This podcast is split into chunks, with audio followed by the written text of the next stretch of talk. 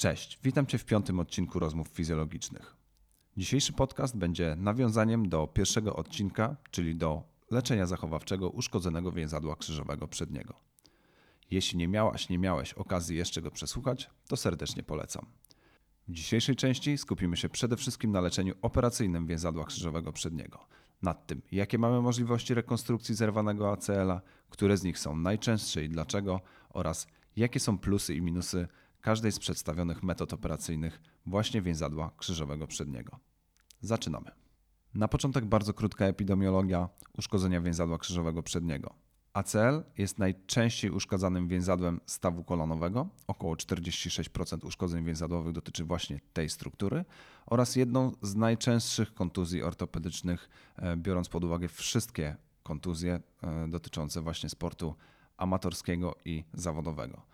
Na uszkodzenia więzadła krzyżowego przedniego cierpi około 3% sportowców amatorskich i aż 15% sportowców zawodowych uprawiających takie sporty z dużą ilością dynamicznych ruchów skrętnych kolana, tzw. Tak sportów klasy pierwszej. Mm, zerwania ACL-a częściej zdarzają się niestety u kobiet ze względu na ich predyspozycje anatomiczne i biomechaniczne. Tutaj na przykład wiotkość więzadłowa, czy dużo częstsza koślawość stawu kolanowego, czy to strukturalna, czy funkcjonalna, zdecydowanie predysponuje do właśnie uszkadzania tej struktury. Samo zerwanie więzadła krzyżowego przedniego, tak jak już mówiłem w pierwszym podcaście, nie jest wskazaniem bezpośrednim do rekonstrukcji. E, tutaj jest to troszkę bardziej skomplikowane, ale można powiedzieć, że takim wskazaniem jest przede wszystkim niestabilność stawu kolanowego oraz e, towarzyszące takiemu uszkodzeniu urazy, przykład łąkotki czy chrząstki stawowej. Samych możliwości rekonstrukcji więzadła krzyżowego przedniego mamy bardzo wiele. Myślę, że można by już je liczyć w dziesiątkach, ale w dzisiejszym podcaście ograniczymy się do sześciu najczęściej spotykanych.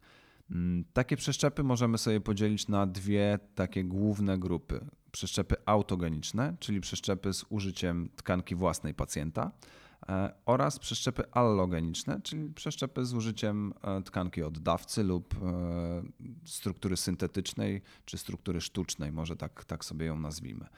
Do przeszczepów autogenicznych, tych najczęściej spotykanych w Polsce, zaliczamy przeszczep z mięśnia półścięgnistego i smukłego, semitendinosus gracilis, czyli przeszczep STG, oraz przeszczep z więzadła rzepki, czyli przeszczep o nazwie Bone Tendon Bone, BTB. Mamy również e, troszkę mniej popularne e, przeszczepy ze ścięgien mięśnia czworogłowego. Mm, I tutaj musimy również rozdzielić sobie e, te przeszczepy autogeniczne na przeszczep z nogi mm, po urazie, czyli nogi, w której zerwaliśmy więzadło krzyżowe przednie, lub pobranie przeszczepu z nogi przeciwnej. Do przeszczepów allogenicznych możemy zaliczyć taką metodę hybrydową, może tak, autoallogeniczną, czyli internal bracing. To nie do końca przeszczep, ale też sobie o nim wspomnimy w dzisiejszym e, podcaście. Internal bracing to jest nic innego jak szycie uszkodzonego więzadła krzyżowego przedniego, ponieważ w dzisiejszych czasach nie musimy w niektórych przypadkach e, rekonstruować w pełni takiego więzadła, możemy je po prostu zszyć. E, przeszczep oddawcy oraz zwięzadła tak zwane sztuczne typu mm, metoda LARS, czy metoda neoligament, czy metoda Jewel. To są takie metody też trochę hybrydowe, ale z użyciem e, dodatkowych takich sztucznych struktur, które mają wzmocnić więzadło lub e, pozwolić na jego regenerację.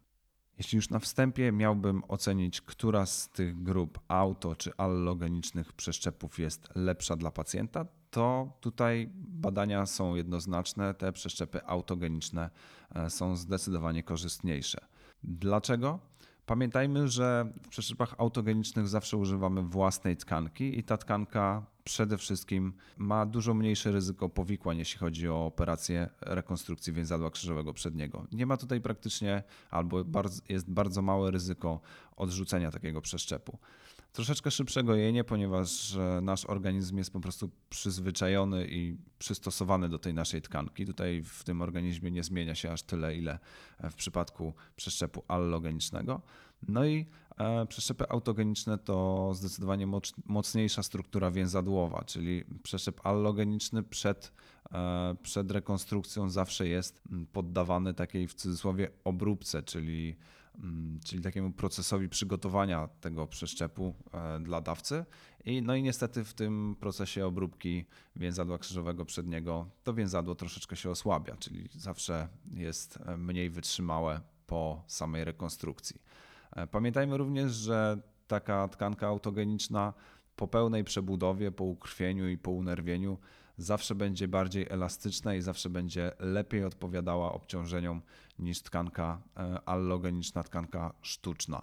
Także gdybym ja miał wybierać pomiędzy przeszczepem auto czy allogenicznym, to zdecydowanie na pewno byłby to przeszczep autogeniczny. W takim razie zacznijmy sobie właśnie od tej grupy rekonstrukcji i opowiedzmy sobie o pierwszej metodzie operacyjnej więzadła krzyżowego przedniego, czyli metodzie pobrania przeszczepu z mięśnia półścięgnistego oraz smukłego, czyli STG, Semitendinosus gracilis. Jest to najczęściej wybierana metoda wśród e, amatorów i amatorskich sportowców i tutaj nie bez przyczyny, ponieważ statystyki i badania naukowe pokazują e, bardzo małą ilość powikłań z samego miejsca pobrania e, oraz w porównaniu na przykład do metody zwięzadła rzepki brak problemu z, z, tym przednim przedziałem stawu kolanowego, czyli brak na przykład problemu z zapaleniem więzadła rzepki czy z zapaleniem innych struktur stawu kolanowego. Mamy tutaj również niewielką utratę siły mięśniowej u pacjentów po pobraniu tych, tych dwóch ścięgien. Nie są one aż tak bardzo ważne jak e, inne struktury, które używa się w e, różnego rodzaju innych metodach autogenicznych. No i e, statystycznie bardzo duża wytrzymałość samego więzadła krzyżowego przedniego i niska ponowna zrywalność tych więzadeł. To są największe plusy właśnie metody STG, czyli metody zmięśnia półścięgnistego i smukłego. Jak wygląda sama ta metoda? Przede wszystkim pobiera się właśnie dwa ścięgna z tylnej części uda E, i po wypreparowaniu takich ścięgien oprzywa się je i tworzy e, tak zwany graft do przeszczepu, czyli jedną strukturę ścięgnistą, która tak naprawdę po samym przeszczepie zrasta się z kośćmi, e, kością udową, z kanałem udowym i z kanałem piszczelowym i zmienia swoją rolę z, z roli ścięgna w rolę więzadła. Jakie mamy minusy? No przede wszystkim osłabienie mięśni kulszowo-goleniowych i tutaj również pooperacyjnie w czasie ćwiczeń mamy troszkę większe ryzyko mm, naderwania czy, czy uszkodzenia innych struktur właśnie tylnej części uda, jeśli ćwiczenia, które wykonuje pacjent są wprowadzone w nieprawidłowy sposób lub zbyt szybko, to mamy tutaj ryzyko uszkodzenia innych mięśni kulszowo-goleniowych. Mamy tutaj również troszkę dłuższe gojenie e, w samych kanałach kostnych e, w porównaniu na przykład do metody zwięzadła rzepki, w której pobiera się elementy kostne, a tutaj wiemy, że kość z kością zawsze szybciej się zrasta niż właśnie ścięgno z kością, e, tworząc nowe więzadło. Drugą najbardziej popularną metodą autogeniczną jest przeszczep z użyciem 1 trzeciej środkowej więzadła rzepki, czyli metoda bone tendon bone, w skrócie BTB. E, w tym przypadku pobieramy oczywiście tą 1 trzecią środkową więzadła rzepki wraz z elementami kostnymi, czyli z przyczepami tego więzadła do guzowatości kości piszelowej oraz szczytu rzepki. Jak już wspomniałem, kość z kością zawsze dużo lepiej i szybciej się zrasta niż e, kość ze ścięgnem, także w przypadku wprowadzenia tych elementów kostnych z guzowatości i szczytu rzepki w kanały mamy dużo szybszy wzrost i dużo mocniejszy przyczep tego więzadła w, e, w części kostnej. Mm, dzięki temu, jako fizjoterapeuci, możemy wcześniej wprowadzać E, bardziej obciążające ćwiczenia, troszkę wcześniej wprowadzać dynamiczne ćwiczenia. I tutaj ta metoda przeznaczona jest przede wszystkim dla sportowców zawodowych uprawiających e, sporty te wysokiego ryzyka uszkodzenia stawu kolanowego, czyli te sporty klasy pierwszej typu piłka nożna, czy narciarstwo, czy sporty zespołowe takie jak siatkówka, koszykówka, czy może sporty kontaktowe. Takie więzadło również bardziej przypomina naturalny ACL, ponieważ jest takie taśmowate. W przypadku e, metody spółścięgnistego i smukłego jest takie bardziej owalne. Tutaj mamy taśmę, a naturalny ACL właśnie jest, no, można powiedzieć, w kształcie taśmy. Mm, jak już wspomniałem, ta metoda ma również swoje minusy i tutaj przede wszystkim głównym powikłaniem jest ból e, rzepki i zapalenie więzadła rzepki przy mocnych treningach czy, czy cięższych treningach mięśnia czworogłowego. Mamy tutaj również osłabienie samego mięśnia czworogłowego i w, tak w przypadku e, sportowców amatorskich nie ma to większego znaczenia, jeśli jest to taki sport typowo amatorski, może nie proamatorski, ale w przypadku sportowców zawodowych musimy się tu zawsze zastanowić, czy osłabienie mięśnia czworogłowego w przypadku, no nie wiem, e, piłkarza, który jest napastnikiem i kopie piłkę do bramki e, jest dobrym pomysłem, czy nie, czy, czy większą szkodą będzie dla niego pobranie mm, przeszczepu z mięśnia półścięgnistego i smukłego, który może spowolni go w czasie biegania, czy e, gorszą metodą będzie pobranie z więzadła rzepki, które może mu tutaj zmniejszyć siłę mięśniową samego mięśnia czworogłowego. Trzecia metoda autogeniczna to pobranie przeszczepu ze ścięgna mięśnia czworogłowego, czyli z części mięśnia przyczepiającej się do podstawy rzepki, czyli górnej części rzepki. Metoda bardzo rzadka e, w Polsce, rzadko spotykana. Ja powiem szczerze, że miałem kilku pacjentów tylko na przestrzeni 10 lat właśnie e, po rekonstrukcji ze ścięgna czworogłowego. Mm, ale y, zyskująca ogromną popularność na przykład w Stanach Zjednoczonych. I tutaj wyniki w badaniach naukowych bardzo, bardzo podobne do wyników e, wcześniejszych, wcześniej wspominanych rekonstrukcji z mięśnia półścięgnistego i smukłego oraz z więzadła rzepki.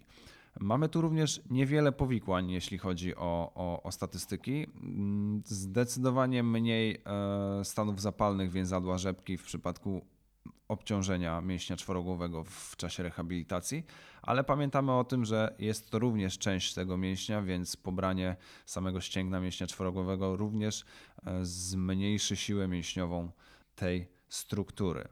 Mm, postępowanie rehabilitacyjne bardzo podobne jak po e, rekonstrukcji z mięśnia półścięgnistego i smukłego. Mówiąc o metodach autogenicznych, musimy zahaczyć również o operację, o której wspominałem już na samym początku tego podcastu, czyli o szyciu więzadła krzyżowego przedniego metodą internal bracing. Mm, tak naprawdę nie jest to do końca e, metoda przeszczepu więzadła krzyżowego przedniego, ponieważ nie używamy tutaj ani tkanki auto, ani allogenicznej, e, czyli nie rekonstruujemy tego więzadła, a tylko naprawiamy je. Używa się do tego specjalnej taśmy właśnie o nazwie internal bracing e, i taką metodę można zastosować u pacjentów, u których więzadło krzyżowe przednie oderwało się od przyczepu udowego. Standardowo więzadło krzyżowe przednie jest po prostu bardzo słabo ukrwione i w momencie, kiedy pęka w środkowej części, jest, no, wybucha jak granat. No, no, jest bardzo poszarpane, nie da się z niego niestety złożyć z powrotem e, jednej e, spójnej struktury ale w momencie, kiedy takie więzadło krzyżowe przednie nie pęka w środkowej części, tylko odrywa się od górnego przyczepu, czyli przyczepu udowego, no to ten przyczep jest bardzo dobrze ukrwiony i dzięki takiej taśmie, która również wspomaga to więzadło i je e, wzmacnia, możemy doszyć z powrotem więzadło krzyżowe przednie do części udowej, czyli do przyczepu udowego.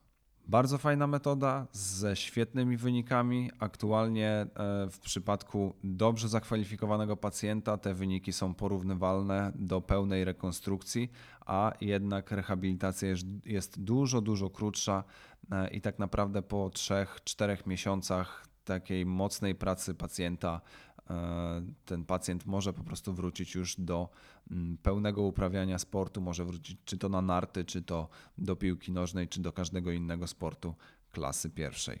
Sama metoda jest relatywnie nowa, ponieważ jest dopiero od kilku lat na rynku nie tylko polskim, ale tak naprawdę światowym. Mm, ale jest bardzo obiecująca i tu faktycznie w przypadku osób, które mm, są dobrze zakwalifikowane i które mogą e, poddać się niepełnej rekonstrukcji, a doszyciu więzadła krzyżowego przedniego, to myślę, że jest to absolutnie e, w pełni uzasadnione. Bardzo dużo sportowców zawodowych czy sportowców amatorskich e, aktualnie zaczyna z tego korzystać i jest to świetny trend, który na pewno będzie rozwijany w kolejnych latach. Podsumowując przeszczepy autogeniczne, mamy metodę z mięśnia półścięgnistego i smukłego. Najczęściej wybierana metoda wśród amatorów, bardzo dobra, świetnie sprawdzająca się w badaniach naukowych z niewielką ilością powikłań. Mamy metodę bone ten bone bone, czyli metodę z pobrania przeszczepu z więzadła rzepki, e, którą stosuje się e, dużo częściej u sportowców takich proamatorów i e, zawodowców. E, mamy również metodę ze ścięgna mięśnia czworogłowego, zyskująca powoli popularność w Polsce, ale nadal spotykana jeszcze rzadko. To takie pośrodku mniej więcej metody półścięgnistego i smukłego i e, metody zwięzadła rzepki dla mnie. No i oczywiście mamy internal bracing, czyli e, nie pełen przeszczep, a naprawę więzadła krzyżowego przedniego w przypadku pacjentów z oderwaniem tej struktury z górnego przyczepu, czyli z przyczepu udowego. Spójrzmy sobie teraz na przeszczepy allogeniczne, czyli e, przeszczepy z wykorzystaniem tkanki zewnętrznej, już nie tkanki samego pacjenta, tylko tkanek czy to oddawcy, czy tkanki sztucznej. Zaczniemy właśnie od przeszczepów oddawcy. E, no niestety jest to również rzadko wykorzystywana e, opcja w Polsce, ponieważ no, mamy problemy z samymi przeszczepami. Tak? Ten banki tkanek niestety nie mają tych przeszczepów aż tyle, żebyśmy mogli to robić regularnie, czy żeby lekarze mogli z nich korzystać w takiej nieograniczonej ilości. Tutaj czas oczekiwania e, na taki przeszczep to około pół roku. Mm, te przeszczepy allogeniczne, te przeszczepy oddawcy wykorzystuje się przede wszystkim w przypadkach E, rewizji, czyli w przypadku, kiedy pacjent miał już pierwszy przeszczep, zazwyczaj autogeniczny, zerwał ponownie to samo więzadło i tutaj można się zastanowić, czy wykorzystać u niego e, tkankę z nogi przeciwnej, czyli z nogi zdrowej, czy właśnie przeszczep od dawcy. Musimy pamiętać, że te przeszczepy od dawcy są niestety trochę słabsze e, niż przeszczepy autogeniczne, o czym wspominałem już wcześniej. Mm, w czasie tej w cudzysłowie obróbki przeszczepu, czyli przygotowania go do, e, do przeszczepienia e, pacjentowi, ta struktura e, no niestety się osłabia, więc, więc ryzyko zerwania jest troszkę wyższe niż w przypadku przeszczepów autogenicznych. Wyższe jest również ryzyko odrzucenia tej tkanki obcej, mm, no ale tutaj pacjent musi się z tym liczyć, jeśli jest to ponowna rewizja, czyli już drugi raz, czy trzeci nawet czasami rekonstruowane więzadło, e, no to nie ma wielkiego wyboru. No tutaj zostaje nam albo przeszczep syntetyczny, który jest w mojej ocenie najgorszą opcją, albo właśnie przeszczep od dawcy, który jest taką opcją średnią, może powiedzmy tak, ale cały czas dobrze sprawującą się w, w wynikach i w badaniach naukowych. Ja osobiście prowadziłem i prowadzę e, trzech pacjentów, którzy mieli właśnie przeszczepy allogeniczne od dawcy i powiem szczerze, że sprawdzają się one całkiem nieźle. Pamiętajmy, że taki przeszczep również ulega przebudowie i ulega ukrwieniu, unerwieniu i tak naprawdę po takich mm, półtora, dwóch latach od samej operacji rekonstrukcji staje się tkanką e, naturalną e, pacjenta, więc, więc tutaj znowu mamy troszkę mocniejsze więzadło niż w przypadku więzadeł syntetycznych. Jest to, tak jak już mówiłem, metoda nie z wyboru przy pierwszej rekonstrukcji. Pamiętajmy, że praktycznie nie stosuje się przeszczepów oddawców w przypadku pierwszej rekonstrukcji. Jest to E, przeszczep do wykorzystania w rewizji pierwszej, drugiej lub nawet trzeciej. Na koniec w przeszczepach allogenicznych zostają nam przeszczepy sztuczne, czyli te syntetyki czy półsyntetyki. No i tutaj nie będę się za wiele o nich rozwodzić, ponieważ w mojej ocenie jest to najgorsza opcja dla pacjenta. Pamiętajmy, że e, tkanka sztuczna, tak jak już mówiłem, nigdy nie będzie e, tak samo mocna i tak samo wytrzymała jak E, jak przeszczep przebudowany z tkanki ludzkiej. Także no myślę, że to jest ostatnia opcja, którą wybrałbym w przypadku rekonstrukcji więzadła krzyżowego przedniego.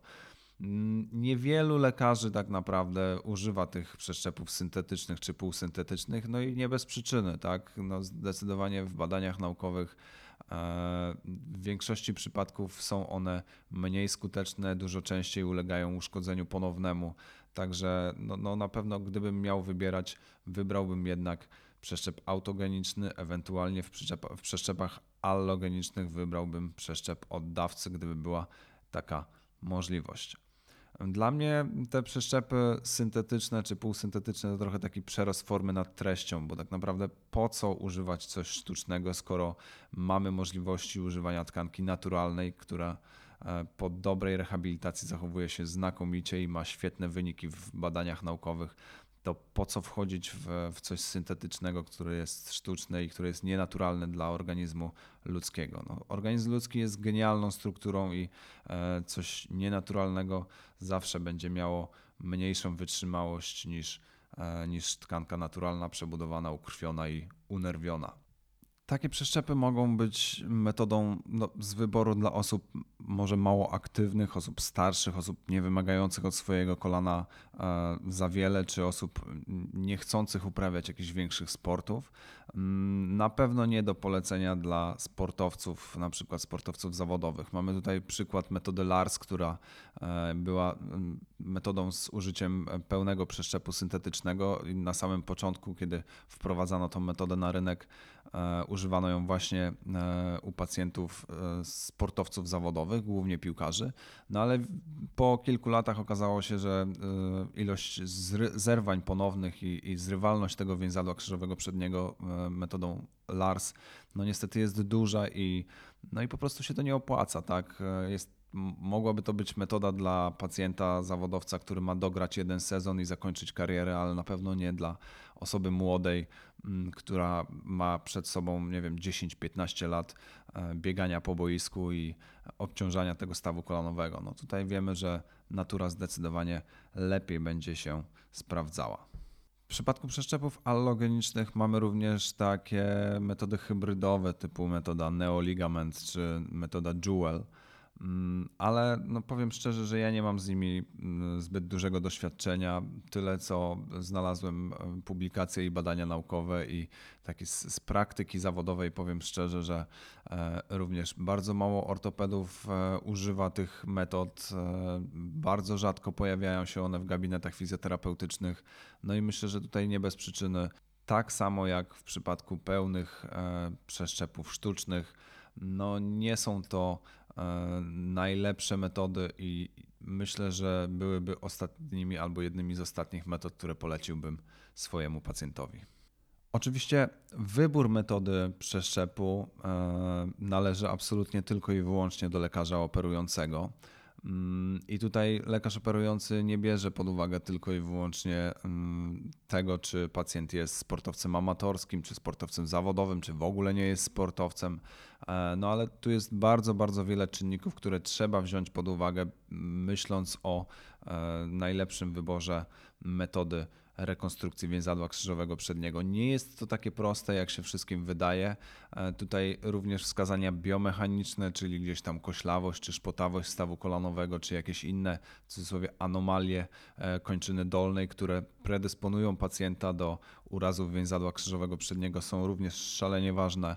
E, sama jakość tkanek, którą pacjent ma, Tutaj jest bardzo wiele czynników, które trzeba wziąć pod uwagę i trzeba rozważyć w przypadku doboru takiego, e, takiej metody rekonstrukcji i, i absolutnie jeśli wybraliśmy dobrego lekarza, który na co dzień zajmuje się e, rekonstrukcją więzadła krzyżowego przedniego, to jesteśmy w dobrych rękach i możemy mieć pewność, że ten lekarz dobierze nam metodę rekonstrukcji taką, którą powinniśmy mieć i taka, taką, która będzie dla nas po prostu najlepsza.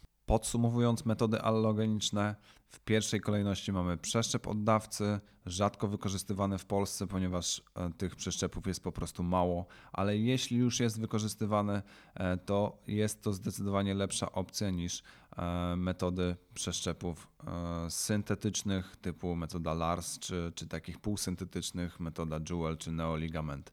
Także pamiętajmy o tym. Finalnie Pamiętajmy również o tym, że przeszczep autogeniczny jest e, w mojej ocenie i nie tylko w mojej tak naprawdę e, metodą z wyboru dla pacjenta w przypadku pierwszej rekonstrukcji więzadła krzyżowego przedniego, a metody allogeniczne mogą być rozpatrywane w przypadku problemów z wykorzystaniem tkanki pacjenta lub w przypadku rewizji takiego więzadła krzyżowego przedniego, czy to pierwszej, czy drugiej rewizji, czy kolejnej rekonstrukcji po prostu. Dobrze. Mam nadzieję, że przybliżyłem Ci e, trochę metody rekonstrukcji więzadła krzyżowego przedniego, trochę Ci je rozjaśniłem, pokazałem jakie są ich plusy i minusy. Starałem się to zrobić bardzo obiektywnie, e, nie wybierając jakiejś mojej ulubionej, tylko raczej patrząc w badania naukowe i patrząc ze strony praktycznej, jak sprawdzają się one później w rehabilitacji, jak sprawdzają się one w praktyce. Mam nadzieję również, że uzupełniłem Ci trochę informacje e, z pierwszego podcastu, do którego znowu zachęcam, żeby go jednak przesłuchać e, w tematyce zachowawczego leczenia uszkodzonego więzadła krzyżowego przedniego. Możesz być pewny, że w kolejnych podcastach również będzie mowa o więzadle krzyżowym przednim i przybliżę Ci rehabilitację po poszczególnych rekonstrukcjach, jakie są różnice w tej rehabilitacji, ale to już w następnych odcinkach. Dzisiaj dziękuję Ci bardzo za e, przesłuchanie całego mojego podcastu. Życzę Ci miłego dnia i do usłyszenia w kolejnym odcinku.